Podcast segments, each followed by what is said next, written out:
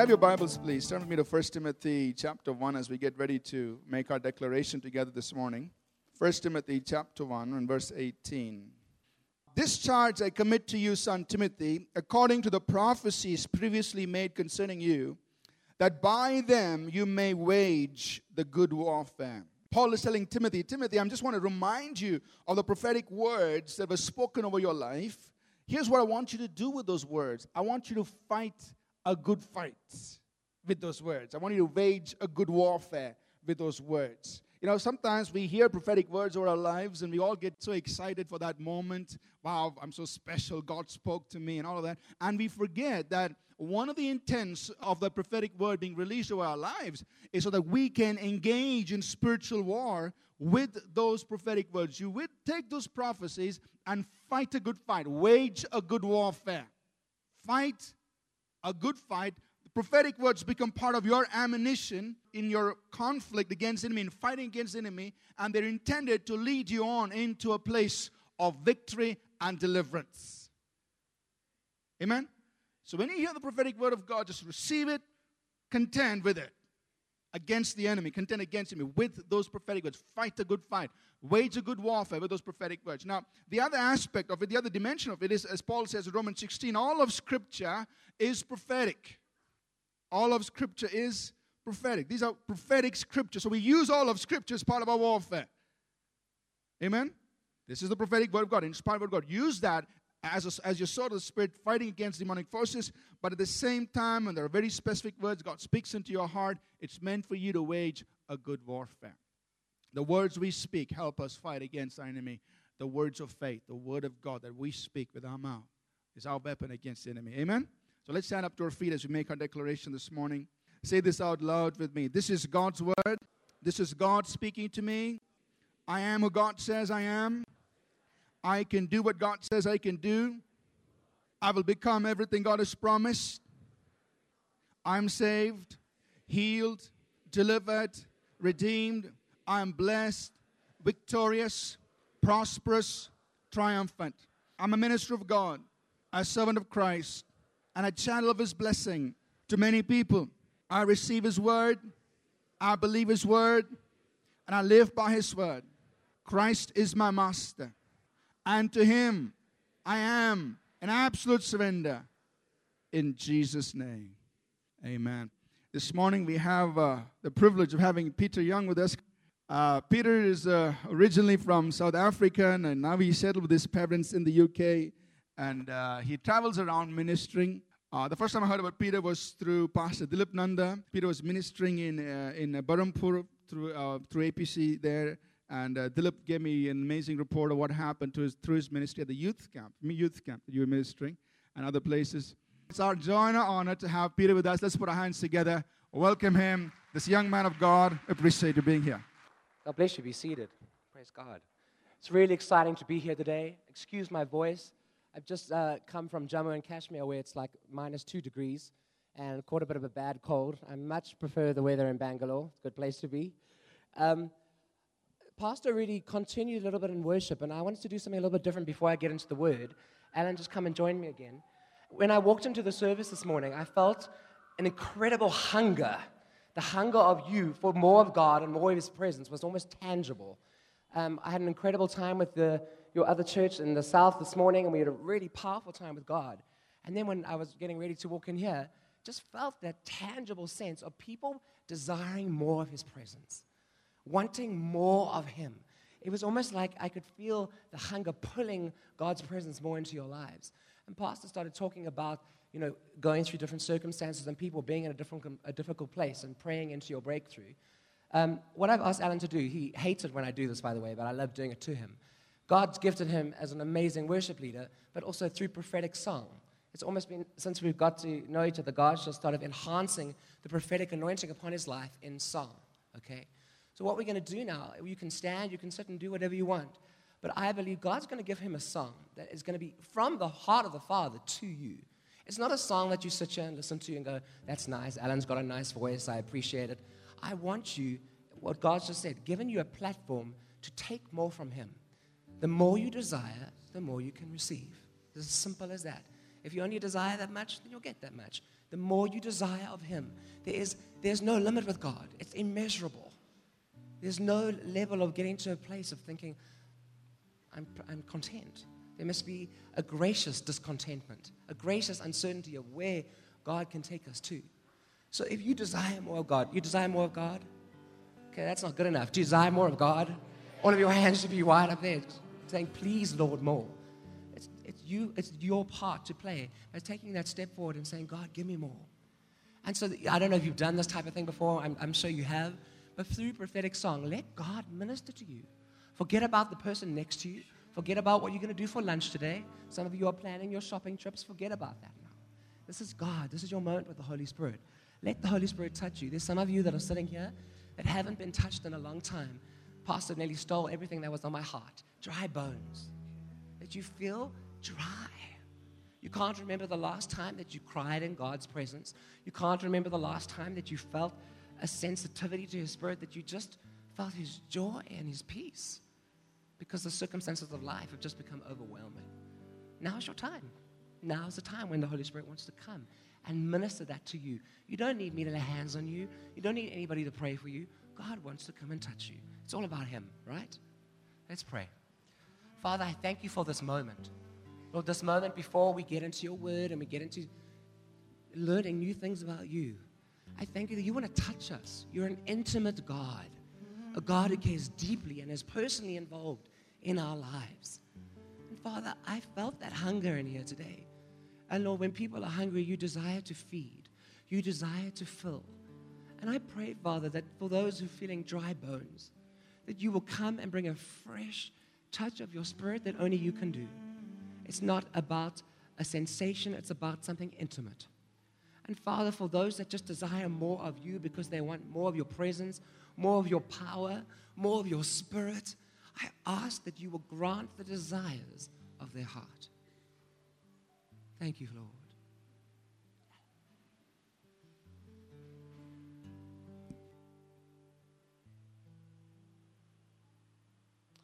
You're always on You're always on my heart. Yes, I dream of you every day. I've got something in you every day. I just wait and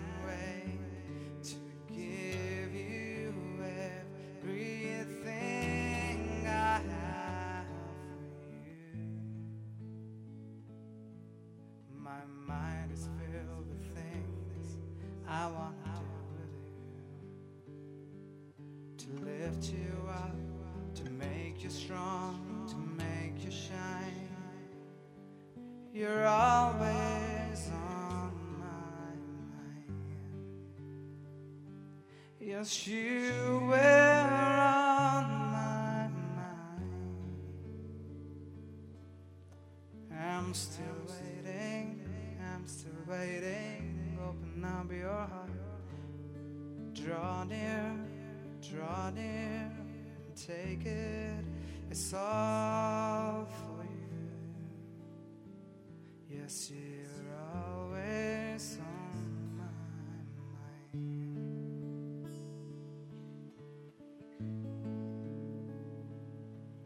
So much to give, so much to give. Open up your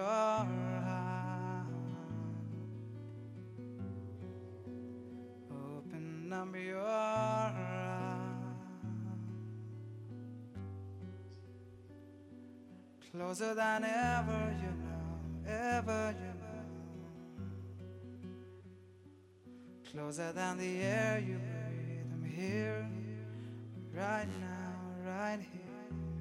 You're always on.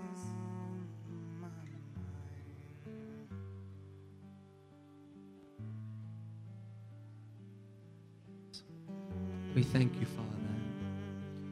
Tears in the room right now. That's okay. That's a good thing. Sometimes it's good just to cry before God and let Him touch you and let Him refresh something in your heart. God is the one person on this earth that we can be truly vulnerable with, that we can truly be real with, because He knows it all anyway. There's no need to hide.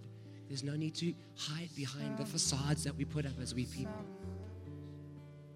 He so longs to touch you, so longs to bring in an intimate touch into your heart today. As He's doing, I can literally see the Holy Spirit going around the room, just touching people gently, just touching you and just letting you know, bringing you an assurance that He is with you, that He is moving, that He is doing something in your life, that He has not forgotten you. You,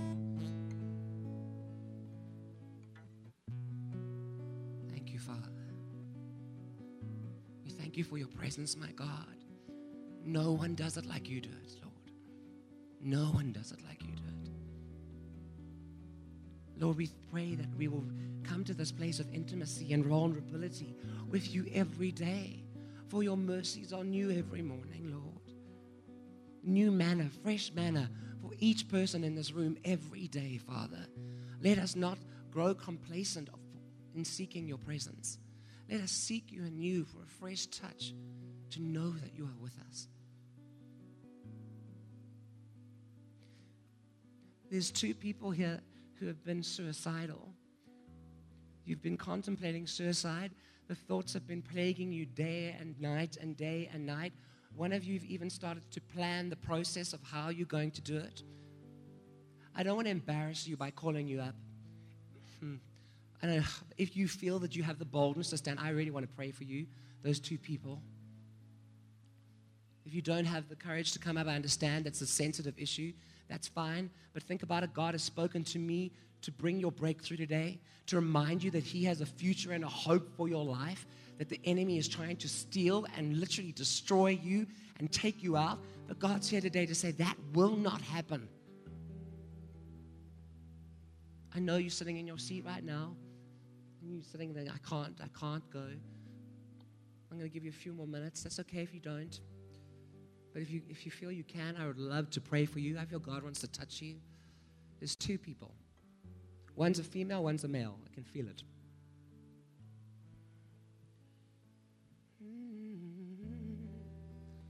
Let's pray and wait. I'll give you a few more seconds.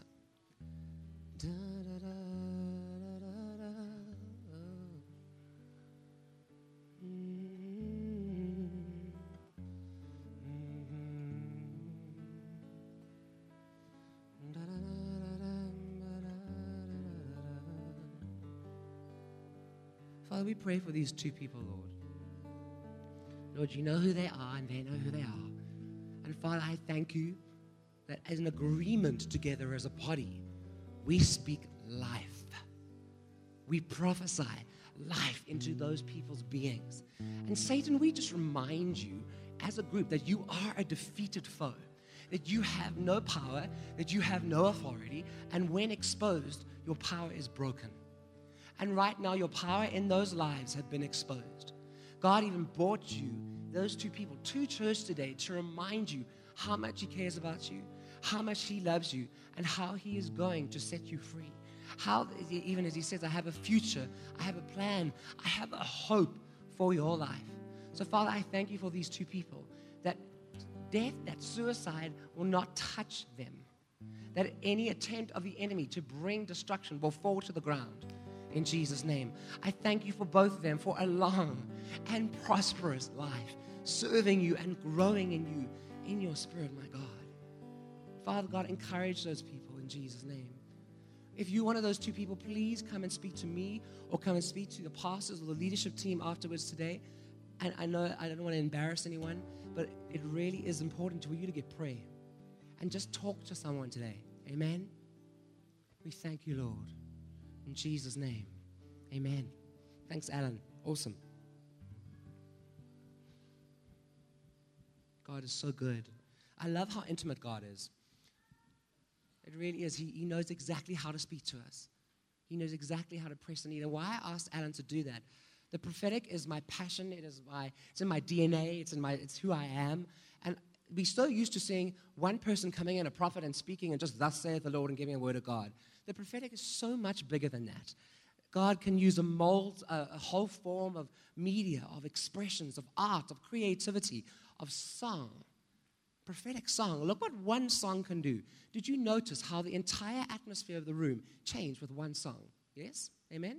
No? Okay, a little bit more response would be nice. Yes? Amen? No? Okay. There. So, that's the power of a song. Why were people crying? Not because Alan has a nice voice and it sounded like a nice tune, because the presence of God ministered, the Spirit of God ministered through a song from God. Amen? That, that rocks my world because how one song from Him can really touch a life. So that's what we're going to speak about today. Just a little bit about me. Um, I've been coming to India since 2007. Um, frankly, I would never have chosen to come to India myself. I didn't even want to come here on a holiday. Um, it just didn't appeal to me at all. Um, I had friends who were going and they had come for, they went to Mumbai and Delhi and they told me all about it and how they got Delhi belly, but they loved it. And I just thought, no, no, no, India is not for me. And um, 2007, I was in South Africa ministering at a conference. And uh, a pastor at the end came to me, an Indian pastor, and he said to me, Can I pray for you? I said, Sure. And he said, he prophesied and he was, he was giving some great stuff. And then he suddenly said something that really shook up my entire life. He said, God's opening up the doors for you to go to India. And my best friend was standing next to me, who was a pastor of the church. And he said, it whispered in my ear, Someone's missed it, you know, talking about this guy's soon. I knew in that moment, God hit my heart to say, I'm going to place a love for that country in you that is supernatural that you won't be able to describe in words. This is now my 11th trip to India in, since 2007. I have a love for India and her people that I cannot describe. It is, I really believe this. Every single time I come here, God impresses it upon me even stronger.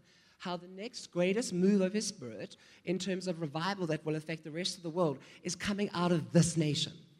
I really believe that. What I saw about two years ago, I was uh, in, where was I? I was in Hyderabad. I was praying, and God showed me the most incredible vision. I saw an army of soldiers, Christian soldiers, a younger generation. But they were linked in arms together, so that they were linked arms together, marching through the streets of the city. But the funny thing was, is that I couldn't distinguish anyone's face. I couldn't look at someone and distinguish their features to say, that's an individual, that's an individual. And then what God started to say to me is that I'm raising up a faceless generation. I'm raising up a generation that will serve as a collective, as a community. That the time of a one man show or one pastor or one prophet running the show is finished. That I'm raising up a generation now that will work as a collective, as a group, as a, as a community that will change the world, that will change the very streets. And it was the most beautiful thing to see the unity that was there. Know, people ask me, What denomination are you from, Peter? What church do you belong to? Who's your covering? And I cease to answer because I always say, um, We are one body. One of the greatest tools of the enemy is denominational divide. So I really believe that in the season we're going into, that we're going to see a real breaking away of that. That God is going to start to bring, whether you are Catholic, Baptist, Lutheran, working together as one body. So when I get invites, some charismatics, I've been raised in a charismatic church, think it's terrible that I minister in Catholic churches. And I think is, is God's call on my life. It's the most exciting thing to do. And some Catholics I meet are more filled with the Spirit than some charismatics. So it is one body that God is joining together. And it's so, you haven't got the second largest population in the world for no reason. It's going to, I literally see it though. It's not just going to happen in India, it's going to be sent out into the rest of the world how the UK and America and Europe sent out missionaries years back. They are the ones in dire need. Trust me, I live in the UK. It is a post Christian era. It, I feel more alive spiritually in India than I do in, in the UK. It's the truth. So that's what God's doing something so special here, um, preparing you and raising people up as the younger generation to do something great for His kingdom. Amen. Come on, amen. Okay, what I want to talk to you about today. I am passionate about the gift of prophecy. There's a prophetic call on my life. It is who I am, it's what I do. But God started to speak to me, even from a young age, about changing how things are done. I'm sure you can relate that a lot of the time you'll get a prophet who will come into church, share a great word, maybe give a few of you prophetic words, or meet with the leadership team, give them prophetic words, and then personal prophecy was the focus of it, which is fantastic. Don't get me wrong. I'm all for it and I love it. So much bigger than that so much bigger than that. My passion is to see the spirit of prophecy as a gift of the Holy Spirit being birthed in the church and cultivating a lifestyle of it within the body of Christ, meaning that it's accessible to each and every one of you because you are filled with the Holy Spirit. So, by rights, every single person sitting in this room who has been filled with the Holy Spirit has the authority and the ability to prophesy, right? Okay? So if you don't, I like you. You just keep on clapping and agreeing with everything I'm saying. Um, turn with me to the Word of God quickly. We're going to go to 1 Corinthians 14. So he can show you that I am not making this stuff up. I mean, sorry, 1 Corinthians 14, verses 1 to 5. We did this today with um, a church this morning in the South Church. And the exciting thing was is that by the end of the service, we had, how many people was it, Vandana? 15, 20 people? Up there standing, prophesying over one of your young church members who had never prophesied before. That's the exciting thing. When you see people click on, this is the most simple teaching over here. I normally do like in depth prophetic training over weekends. But this is the most simple, basic teaching. And you probably walk out going, yeah, because that was baby food. If you can grasp a simple truth and run with it, God can do something powerful in your life. And that's what happened this morning. I was, um, what was the guy's name? David. Was, we prayed for a young guy called David. And all these people came up to pray for him. And they were just, the power of God came upon each person as they prophesied. And that people were too emotional and crying while they prophesied over him because they felt the heart of God for him. That's what the prophetic is all about. Okay, let's turn. 1 Corinthians 14, verse 1. Pursue love and earnestly desire the spiritual gifts, especially that you may prophesy.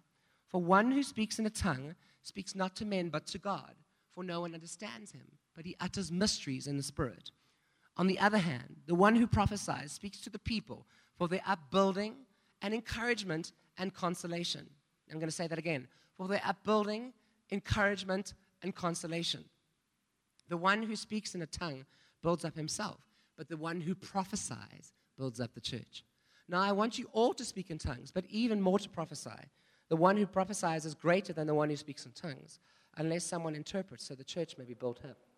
In this passage of Scripture, the Apostle Paul is imploring the Corinthians church to identify the value of spiritual gifts, especially that of prophecy. He even says that to pursue, to desire. And if you look at the original Hebrew translation of that, it even uses the definition of to lust after. Now, that's a pretty intense description. Think of it in a good, a good godly connotation now of lust. Lust means almost a desire that consumes you sensually, physically, mentally. It consumes your own being that you desire and you want it against all reason. That is intense. It's also not saying if you feel like it, if you think it might be a nice thing, try it out. Pursue prophecy if you maybe think it might be good on a rainy day. It's saying pursue it, desire it, seek it for the upbuilding of the church. So, therefore, it's being obedient to Scripture by pursuing the spiritual gift that God has made accessible to each one of us. Turn with me to just go down a few more verses to 1 Corinthians uh, 14 31. 1 Corinthians 14, uh, verse 31. For you all can prophesy one by one, so that you all may learn and all may be encouraged. Okay, so it doesn't take a scientist there to reckon to realize what word did I emphasize. Uh, guys, you really need to wake up. How many? All. Okay, say it after me. One, two, three. All. Okay, so you all may prophesy one by one, that you all may learn and all may be encouraged. This gift is for every single person sitting in this room. Amen. It excites the life out of me because it means that God is going to use us. God doesn't need to use us, He doesn't need us. He's perfectly capable, the omnipotent creator of the world, to do all the work Himself. But He chooses to use you and I. He chooses to co partner, to collaborate. You know, we are natural people called to a supernatural task. And He calls us to work with Him. That still blows my mind. I've been doing this day in and day out for the last couple of years and it still blows my mind that God chooses to use me despite my frailty, despite my weakness, despite my lack of everything, um, lack of talent. There are people that are far more talented than I, far better preacher than I, far better musician. I'm a worship leader too. But it's about the anointing, it's about the desire. That's what I know that God has put upon my life. that's what you know that God has put upon yours too. Amen? So, what I do, what we're going to do today, is we're going to go a little bit more detail about what is prophecy. Okay? I love this description. It says, prophetic or the gift of prophecy is the ability, the spiritual ability that God will give a member of his body to be able to receive a message from him and then to give it to a member of the body. Okay? So it's very much a downward motion outwards. Okay? So to me, I think of it very plainly as like a postman, right? A postman gets, receives a message, a letter in the post, and delivers it to the person. Now, what a postman doesn't do, correct me if I'm wrong, in India, a postman doesn't come to your house, open the letter for you, read it to you, and then tell you what to do with it, right? Am I right? Okay? I'd get a good smack if he did that, okay? The postman's job is merely to receive the letter and give it to the person. That is what we are as messengers of God in the gift of prophecy, merely there to, dis- to receive a message from Him and deliver it. Okay? It's, it's, a, it's an anointed utterance, a divine inspiration from the very heart of God to His people. Now, what I want to speak to you very briefly about is the spirit of prophecy. What is behind the spirit of prophecy? And the three words that will be drummed into you today exhortation, edification, and comfort. Those are the three things. If you forget everything else I've said today, there's the three things I do not want you to forget exhortation, edification, and comfort. That is the purpose of New Testament prophecy. We are in a season of grace because of Christ. We're no longer in the times of the uh, prophetic words of doom and destruction and the fire of God falling on people, thank God. Now we're in a season of grace where it is there to encourage, it is there to uplift, it is there to console because it is the very heart of the Father. I, I have literally prayed, I mean, for thousands of people. And every single time I prophesied over someone, without fail, I feel the Father's heart of love for that person, and I can't describe to you what it does to me. With, it never gets old. Every single person, I feel love. I never feel condemnation. I never feel like I want to expose them and tell them they're going to hell. When I was younger, I was about 11 or 12, I was at a meeting in my parents' church, and they had a prophet uh, from America come in, and a prophet, I'm going to put it like that. And they called a young man up and started to list the young man's sin in front of a church of 5,000 people. And list, the sex, list his sexual sin. He was saying sexual sin and said, this, this, this, you're doing that, that, that. This man was shamed. He was humiliated. And there were a lot of people in the church who were agreeing and going, Yes, that's right. He's getting a word of knowledge. The God is. And I sat there going, This cannot be right. How is this right? The very heart of God, even in the terms of conviction, is always done in love. Conviction brings about an attitude of repentance that makes us turn willingly to repent in love to the Father, right? What does condemnation do? Condemnation brings guilt, fear, confusion, doubt, um, humiliation. And what happened to that man in that moment? Do you think he needed to have his sins told to him? Do you think he wasn't aware of what he was doing? Me and you are all very well aware of the things that we were doing wrong in our lives. All he needed was an encouragement and an uplifting, uplifting of God. So here's what I would have done. Here's a great model. Here's the person. Here's the guy. Okay, he comes up. You're praying for him. You sense these things. I'm sure it was right. She, that prophet sensed what this guy was sinning, what the problem in his life was. It is not my job, nor is it yours, to expose or condemn a person. It says very clearly in the Word of God there is therefore now no condemnation for those that are in Christ Jesus. So my job is to look for the gold in that person. Look for how God sees that person as they are, as a person with a future, with a hope. So my word would have been to this person I see you walking in such purity. I see you walking into a place of such righteousness before God that other men will look at your purity and desire that purity. So I prophesy to the positive, to where God is taking him, prophetically, where God is moving him. Then the beautiful part and the easy part for me, the Holy Spirit comes in at this level. And he does the ministry, he does all the work. It's not my job. Trust me, that man knows what I'm talking about. As soon as I used the word purity, every little bit of conviction of God came upon him. But he's not exposed, he's not ashamed, and the Holy Spirit does the job of ministering to him and bringing about conviction and change. And the reason I'm sharing that with you is because that is the heart of the prophetic. Too much, and I'm sure you can even testify, you've watched how the prophetic has been abused and has brought damage in people's lives. It's brought fear into people's lives. It's told people to do things that they never even wanted to do. We were in Isaac last year with Alan and, and Vandana, and we were with a group of young Bible school students. And I was sharing with them, and, and one Bible school student, 18 year old, put his hand up and told me, he says, I hate prophecy. And I was, I was taken aback. And he said, Prophecy is a headache. And I, and I said, Why? And I said, Explain to me. He says to me, Because I don't want to be in Bible school. I hate Bible school. I said, Well, then why are you in Bible school? He says, Because it was prophesied over me by a pastor that I have to do Bible school. And in India, when a pastor prophesies over you to do something, you have to do it whether you like it or not. So I learned something that day. But then I said to him, I said, Only you knows how God speaks to you the best. Only you. No pastor, no prophets. I could come and prophesy something over you, but God, you know how God speaks to you. Amen? You know his dealings, you know his, his guiding. Your pastor is not on a platform. Sorry, pastor, but I know he agrees. He's not to be prayed. He is not God in your life, he is your shepherd. He's the one who trains and nurtures you in those things, but it is your responsibility to hear from God. It is your responsibility to be hearing and be his leading and his guiding and following the desires that he puts in your heart.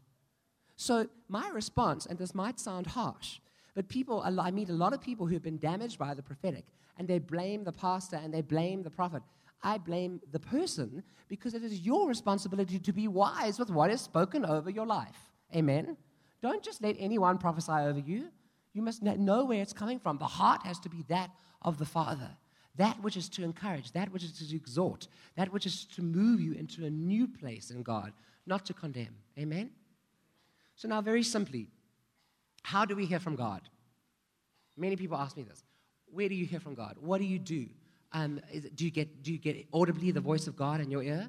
I've only audibly heard the voice of God once in my life. I don't hear his voice. I don't see things written up in front of me. For me, God, and I've really been researching this more, God has made us very sensual physical beings, right? So he'll use your body. Who, gets, who, who gets words of knowledge about healing? Anybody? Come on, there has to be one or two. You know what I mean? You, you get a word of knowledge when you, you could feel a pain in your body and you know that God wants to heal someone in that. Anybody? Well, I'll tell you about that. Someone, you can obviously be so sensitive to the Holy Spirit that you'll start to get a pain in your knee and you'll be aware that someone has got a knee problem or a, a, a disease or something, and then God will heal that person in that part of their body. For me, I get a sense when I pray for someone or I'm in a room or I'm praying for someone, I get a sense right there, a feeling. And from that feeling, I have to start speaking. I have to start prophesying, and then I know God speaks. It took me a long time to learn to trust my body, to trust the way I know God speaks to me, to trust His voice. Because many of you here already hear from God. But the devil comes in. Ah, oh, you're making it up. It's not you. It's not real. You're going to look foolish if you say that. It's just you, it's just you pretending. This is where it takes that step of faith. It takes that step of faith to step out and be bold and trust God to use you to speak, to build and encourage and exhort one another. How amazing would it be? I mean, you've got a pretty big church already, but for this church to be known as a house of the prophetic, to be known, you know how the prophetic draws people in? Prophetic evangelism. Anybody know what that is? Some people, my brother. Are you asleep? You awake? You there? Are we in a funeral or church? I'm not quite sure. Church? Okay, smiles. Good. Um, prophetic evangelism. The guy sitting in the yellow top there with the stripes on, you're sitting next to the white lady. I can say that, sorry. Yeah, you. Stand up quickly. There's an anointing on your life for prophetic evangelism. I see you walking down the street, and what's going to happen is you're going to start, God's going to start to speak to you for people. That you're literally going to be walking down the street, and He's going to stop you in your tracks and say, Go tell that person these things. And He's going to give you details about their past. He's going to give you details about what they even did last night. It's evangelistic in flair because they're not going to be Christians, they're going to be of other religions. And what's going to happen? You are literally going to pray the sinner's prayer with them on the spot because of the detail that God gives you. They're going to have no other choice but to turn their lives around right there in the entirety because of the very things that God shows you. I feel the Lord saying, I've already been speaking to you. You've already experienced it even as you've been at work and you've been in your situations, but you haven't listened. You have decided just to keep quiet. And now I feel God saying, I want you to use your voice. I want to use you to speak those things over people's lives because you will see people come to know me right there. It's not just going to be planting a seed in someone's heart. You're going to see them, they're going to be so impacted by the detail. And when I mean detail here, God is going to give you more specifics than you even realize. You're going to even tell a person, this is quite interesting. You're going to tell a person what they were doing last night and what they were feeling and what they were sensing and, what, and where they were at. And then you're going to turn them to Jesus through it. Be obedient to the things that He puts on your heart to do. Amen. That was just a, got thrown in. I wasn't planning on doing that. But that's prophetic evangelism. Going to around, trusting God that you'll be that sensitive to God.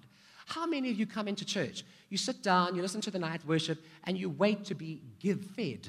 You just wait for the pastor to do all the work. Your job is to come into church to be that sensitive to God, to say, Lord, speak to me today. Show me what you are doing. Show me what you are doing in this church, in this community, what you are wanting to do for your people today in worship. I'm sure many of you have felt the presence of God upon you. You felt like a tingling inside of you.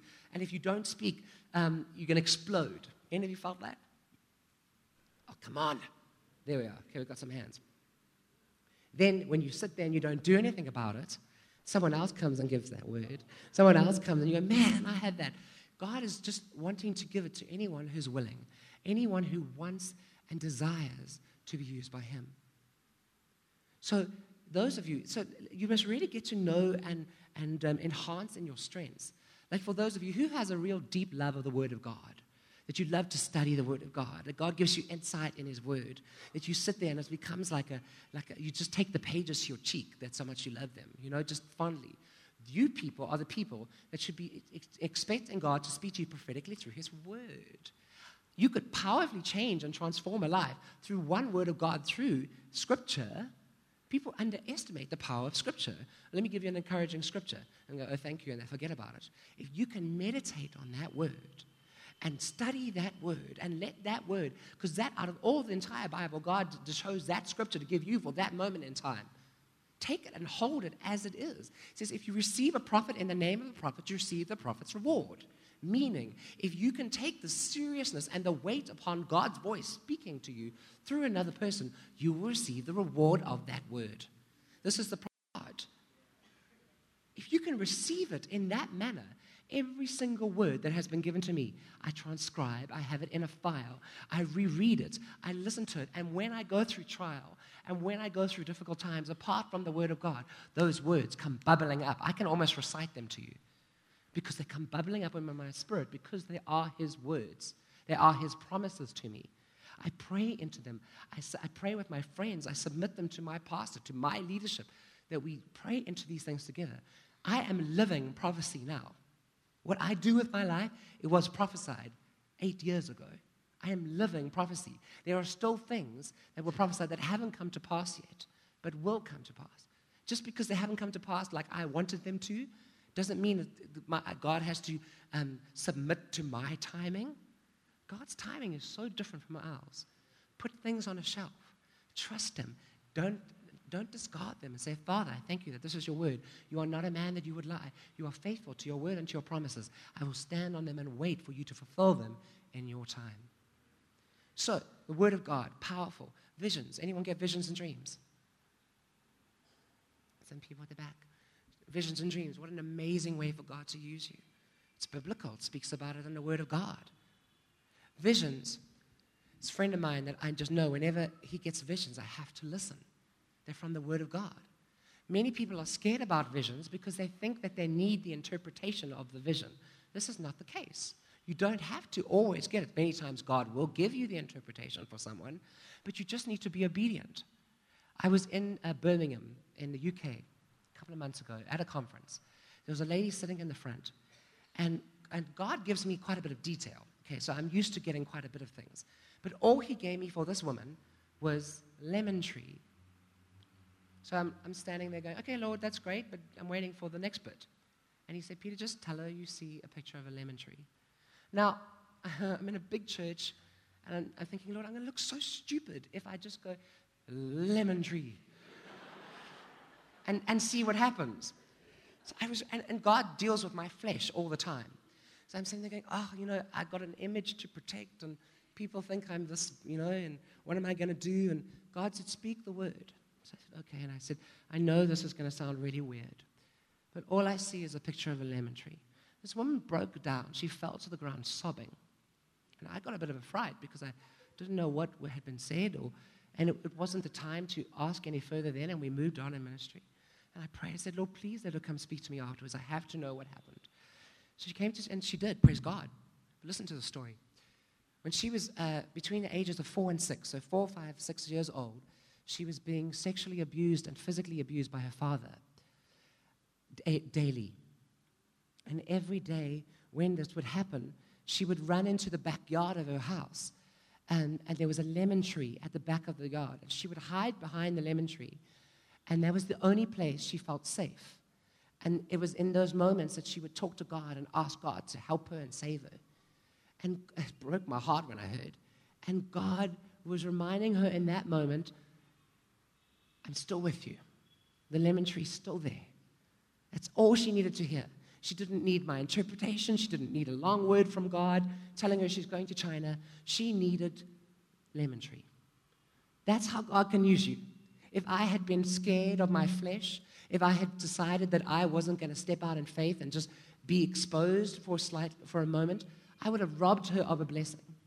I would have robbed her of a moment with God. Don't, don't do that to people. Don't rob people of blessings. God wants to use you in people's lives. It may feel that you're exposing yourself and that you feel that you, are, you haven't got this great interpretation or you can't give a long five minute word like a prophet. You don't need to. You just need to be obedient with the simple things that He puts upon your life. And listen, if worse comes to worse, God loves you. You can't really do damage with that. You know, a little God loves you, God is with you. You can't damage a person's life with that. Okay? So it's always good to step out and, and start in baby steps. Start in small steps with trusting God, how do you speak to me? Sitting on a bus, Lord, you want to speak to me, that woman, give me something. Let me come into church. You notice someone in church is looking heavy today. Father, give me a scripture to encourage that woman. Give me something that we can build the body up together. That the job is not solely resting on the leadership of the church. It's that you are working and building and um, uh, driving together to build each other up. Amen? To bring in a spirit of the prophetic, a, a lifestyle of the prophetic. You know, the prophetic can be in forms of dance, arts, creativity. The, the world has stolen all those things. They dominate those things. And now God is the very person who breathes that creativity within people. So I believe there's people here who are artistic, who are creative, writers, people who write prophetically in poetry and novels. That's prophetic. Those are prophetic acts. So it's not just the person with the word. Whatever expression, however God uses you, whatever your flavor is, that is how God will use you. Do not emulate other people. It's such a disrespectful form to God. It took me a very long time to embrace my uniqueness. And when I embraced it, because people constantly told me I needed to change, people constantly told me that I needed to be more this way, more that way. I will never be a certain way. And when I learned to embrace the beauty of how He made me, I am an incredibly emotional, sensitive um, man. Now, that's not your typical man. Amen, men? Mm-hmm. Men are not typically in touch with their emotions. I feel things deeply. I, I, am moved so emotionally all the time, and I was raised by a lot of people growing up saying, That's not normal, that's not manly, that's not strong enough. And it, it damaged me. When I learned to minister in the way that God created me, that's where the anointing came in. That's where the power came in. Because I was discovering of, and, and tapping into the vein of how, the whole, how God made me, how He created you. Musically, whatever it may be, whatever your gift, tap into that. Don't try and be your pastor. He is a unique, anointed vessel of God. Don't try and be him. It will be boring. Just be who God created you to be. That you will flow in that vein so beautifully when it is unique and when it is special. What makes me sick about Alan, okay? Alan and I are good friends, so I can say this. Um, I also am gifted in prophetic song, and I have a, a nice voice, and I can sing, and I'm musical. Alan gets up there, sings a prophetic song, and you could record the song. It could be on an album, okay? My songs are not nearly as nice. It makes me, I really want to slap him. But I can, I then can look at it and see the anointing upon his life and see how God does it. And instead of being jealous, which we all are, and uh, I don't know why as Christians, Christians are the worst for wanting other people's gifts and being jealous and speaking against them. I should look at that and say, Praise God for that gift because I can't do it. Only He can. And I can do, and Alan can't do what I can do. That's the beauty of it. That why should I be sitting there um, envious and despising the gift that God has so clearly anointed him with when I can't do that because God has given me something else to do? That should be our flavor. That should be our attitude. That should be our heart. And I've gone totally off a rabbit trail of what my notes are. I haven't noticed I haven't even looked at them. Um, let's get back a little bit to what I want to do. As, how much time do we have? Okay, great. So that gives us time. Sorry if this feels disjointed. We're just going to go to the practical part now. Now, so the gift of the Spirit, uh, the gift of the Holy Spirit as a gift of prophecy is accessible to each and every person sitting in this room. It always reflects to Christ. It always agrees with Scripture. It always encourages, exhorts, and comforts. Okay? The gift of prophecy is different to that of the office of the prophet. Do I need to do a quick little crash course in that, or do we have a bit of an understanding in that? A little bit? Okay, so gift of prophecy, accessible to every single one of us. It's the gift of the Holy Spirit. The office of the prophet is part of the fivefold ministry. Okay, this is the gift that is, or to an individual that's given by the hand of God. They're often very born with this gift. It's in their fibers, in their DNA. It affects who they are, how they function, what they do. They not only will, will function in the gift of prophecy, but will carry the responsibility of the call. Okay.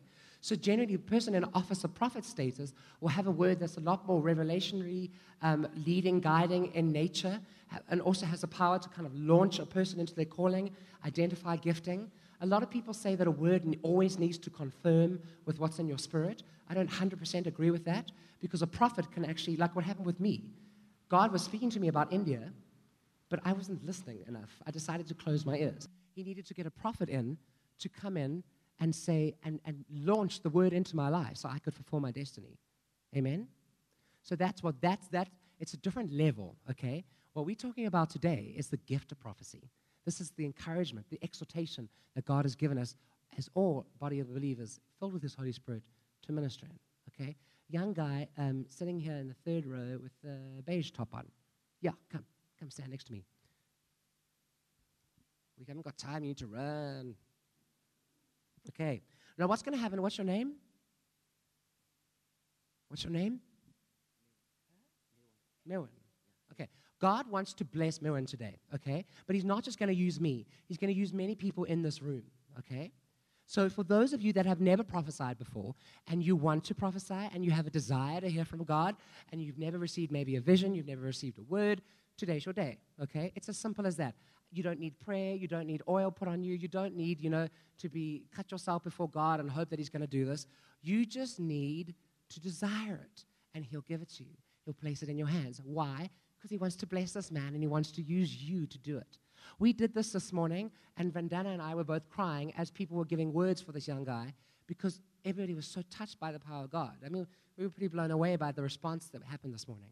So I'm trusting that we're going to have the same thing here that God is going to speak to people for Him. That, we know that the point of what I'm doing today to exemplify how easy this is, but also that a seed will be planted. That this won't just be a nice service that you go out of and go, that was nice. We had uh, a white boy to look at for a little bit. You know, you, you had a service um, that a seed will be planted and watered, that it will cultivate a lifestyle in this body, that it will be a house of the prophetic, that the next time I come or when I hear from Alan, that something is happening within this body because of the prophetic. When I told you that the, that the greatest revival, next greatest move of God is coming out of India, I really believe that on the crust of that wave is the prophetic, that without the prophetic, it will not be possible. Amen? So, that's why this church, and I, I pray it already is, but in a greater measure, needs to tap into that vein. And this is part of it. This is why. You know what amazes me? The contrast. I was in Jammu City last week, and outside Jammu City in a place called Udhampur, okay? So I'm in a village of 100, in a village of a room with 100 people with um, no electricity, no sound system, and candles in the room. It's freezing cold. Everyone's got, I've never seen Indians wear so much clothing. It's funny. And um, I'm wearing like a big jacket and a beanie and all the rest. We're doing the exact same thing here. The contrast. God's not a respecter of persons. He doesn't care how rich you are, how poor you are, how educated you are, um, how young you are, how old you are, if you're ugly or if you're good looking like I am. God doesn't actually matter about those things, okay? He looks at the heart, He looks at the spirit. And if you have a willingness, He will use you. There was a nine year old boy in Udhampur, okay? He cannot even speak English. He's not going to school. He's even disabled. Well, he's uh, got a, a physical disable in his body. He comes up, he listened to the word, and he came to me and he said, through an interpreter, he said, um, Can I pray for you? I nearly started weeping. And he said, I said, Of course. He gave me a vision. He's never had a vision in his life. He gave me a vision that a pastor gave me three years ago, word for word. Word for word, a nine year old. So you can't sit there and tell me, I don't have the anointing. I'm not, I'm not educated enough. I can't speak. I can't hear from God. I'm not this, I'm not that. Get your head out the way and let the Spirit of God speak to you. Let the Spirit of God move in you. Amen? So, what are we going to do? We're going to pray. We're going to close our eyes. We're going to start praying. And we, whether you want to pray in tongues, you want to pray in English, you want to pray in whatever language you speak, I want you to start praying for him that God will drop something in your spirit for him. Already as he came up, some of you felt like a drawing to him. When you saw him walk up, you felt almost something physical. You are the people that really need to trust God to speak to you because he already is, okay? You already, he's begun the process. So don't ignore that sense. So what we're going to do is trust God. If you want a vision, for those of you who have never received a vision, say, God, give me a vision for him. Give me a vision for him to encourage him, to uplift him, to change his life today.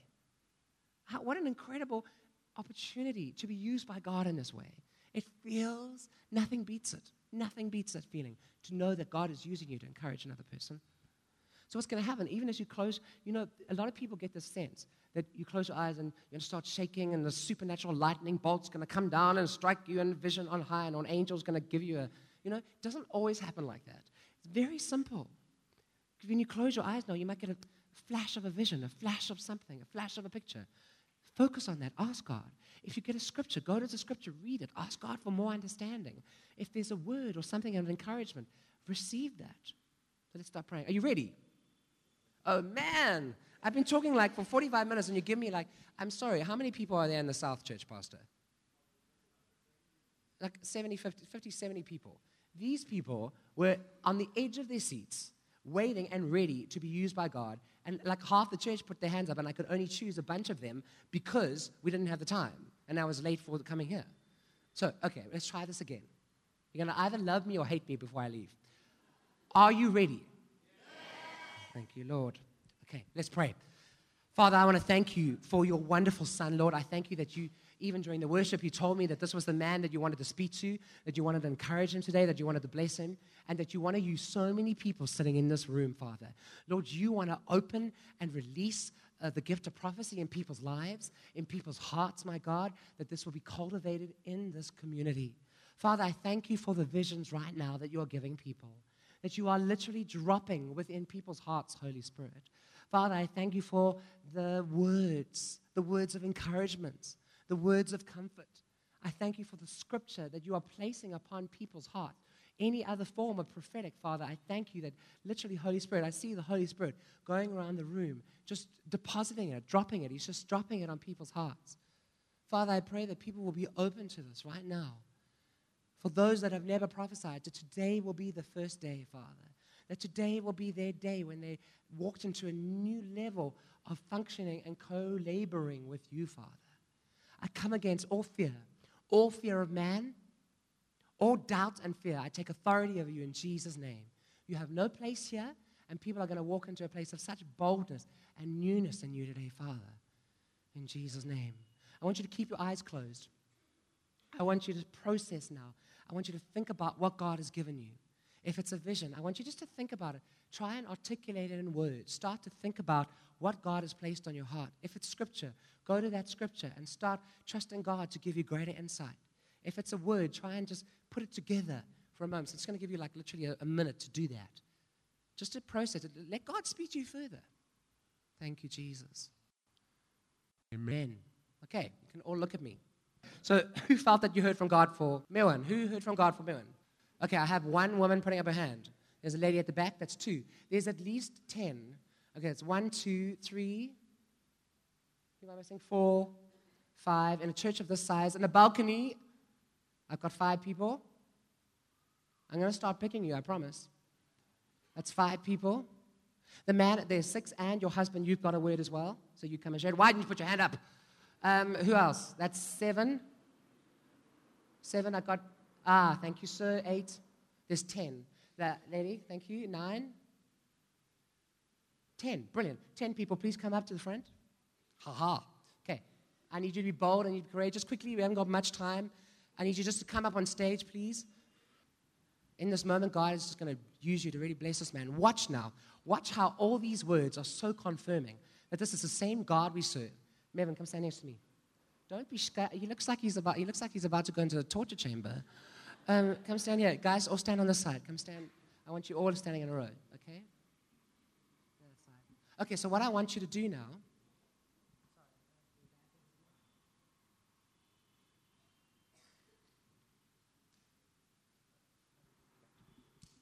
Thank you. We'll get that. Remember that one. Okay, so what I'm going to do, I don't want you to give me sermons, not five minute words long things. Just quickly, briefly share what God has shown you. I don't want you to pray, okay? People often come up here and they start praying, and Lord bless them. I don't want you to do that. I want you to prophesy. When you prophesy, you don't look at me, you look him in the eye, and you start to tell him and prophesy into his heart what God has given you, okay? Great, excited. We're going to start with you. Just move down and we'll, we'll go along. Okay? Uh, I feel God is going to use your legacy and your heritage. Oh, wow. Come on, that's brilliant. a word from the scripture. It's from the book of James, chapter 1, and it's uh, verse 12. It says, Blessed is the man who endures trial, for when he has stood the test of time, he will receive the crown of life which God has promised to those who love him.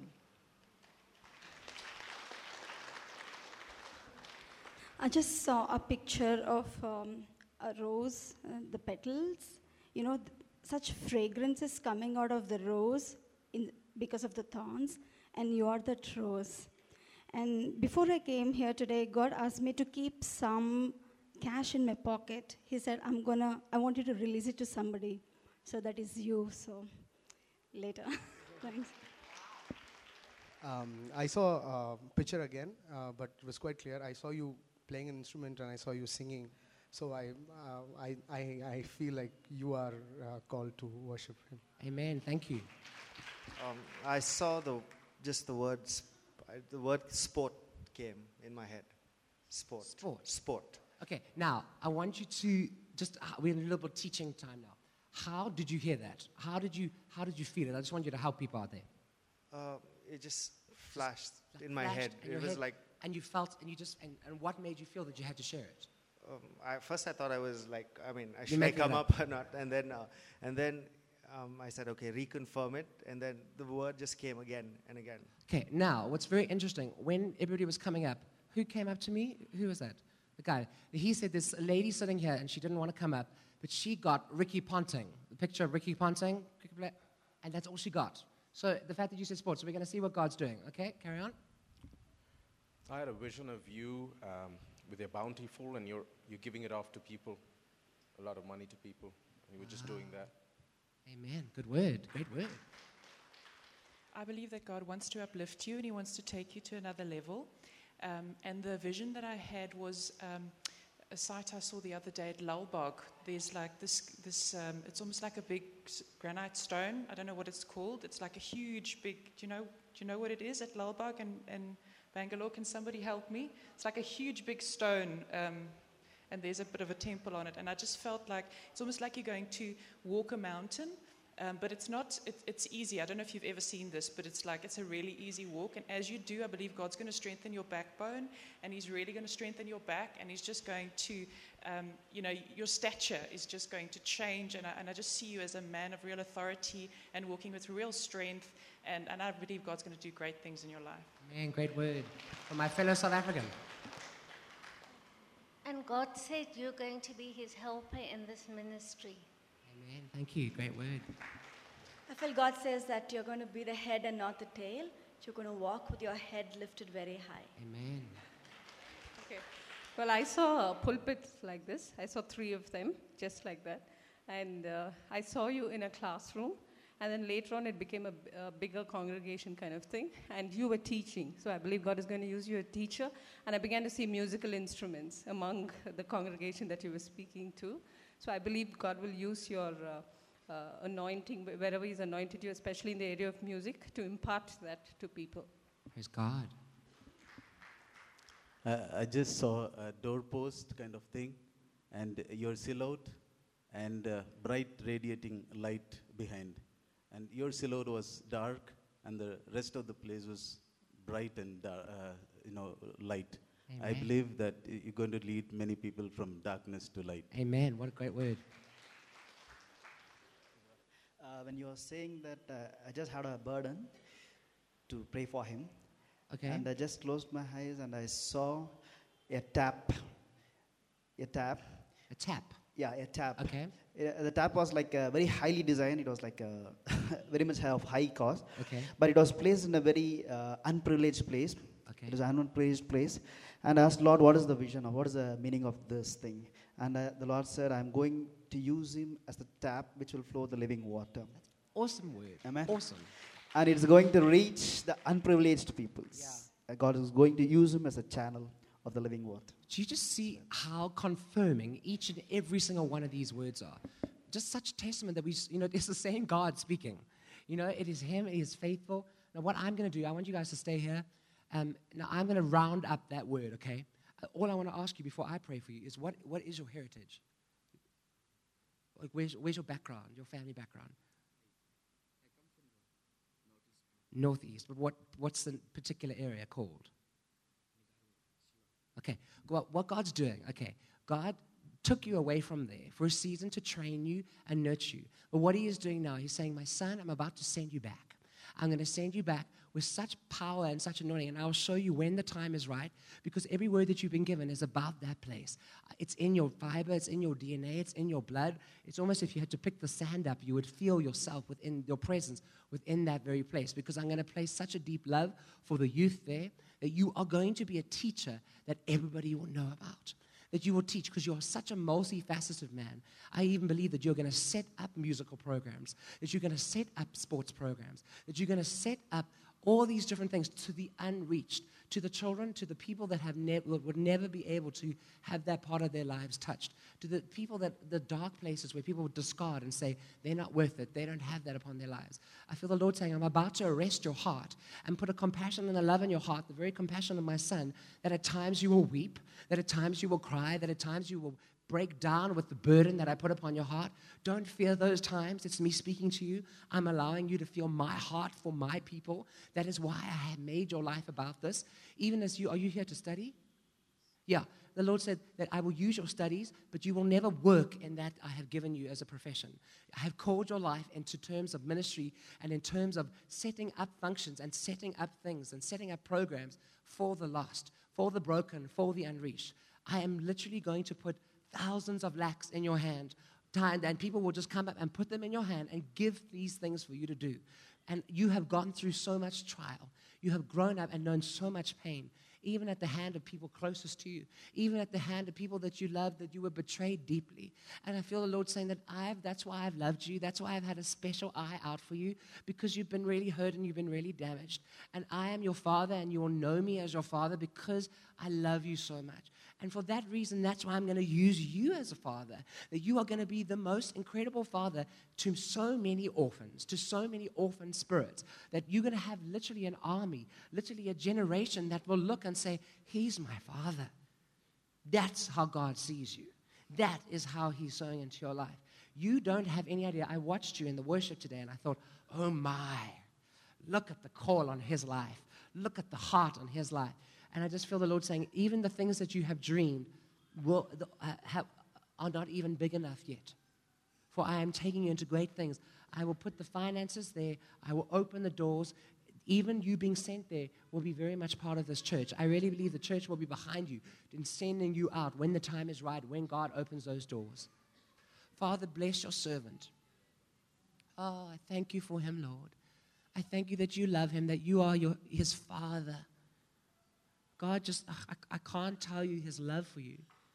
As a father, it's like he's been looking after you and keeping a watchful eye. He's even assigned angels around you. Say, just, just look after him. He's very special to me. So, Father, I thank you for this area in the northeast that you have claimed and stamped as his life, for his life. I thank you for the many lives that he will touch. God is just going to surround you with such strong people, such strong men. You're single, right? Oh, God has got, ugh, what an awesome woman God is going to bring into your life. She is going to look at you and say, I desire that I want to be with that man. He is everything I've ever wanted because she's going to see the call of God and who you are. Don't ever settle for second best. Father, I thank you. You bless him, Lord, in Jesus' name. Amen. Let's give the Lord a praise offering, guys. Up in. God bless you. Don't you love God? And look how he used, you know, he used people in the church and people who don't know him, and maybe some of you know him, maybe some of you haven't prophesied before. And the words were so confirming. And that's the type of spirit that God wants to begin in this body. Now, for those of you who are sitting there who desired to be used by God and you felt that you had something, but you didn't come up, that's okay. You still heard from God. You still got it. I know it takes a lot of boldness to come up and talk in front of like a couple of hundred people. Practice this. Ask God to speak to you. Ask Him. You know, it's very simple. We not haven't gone into any detail at all today. But look what's happened to him today. God's literally picked him up, taken him to his heart, and launched him to the things that he has for him. So, my prayer is that this will be a seed that is planted in your hearts in this body today. We trust that this message was a blessing to you. We'd love to hear from you.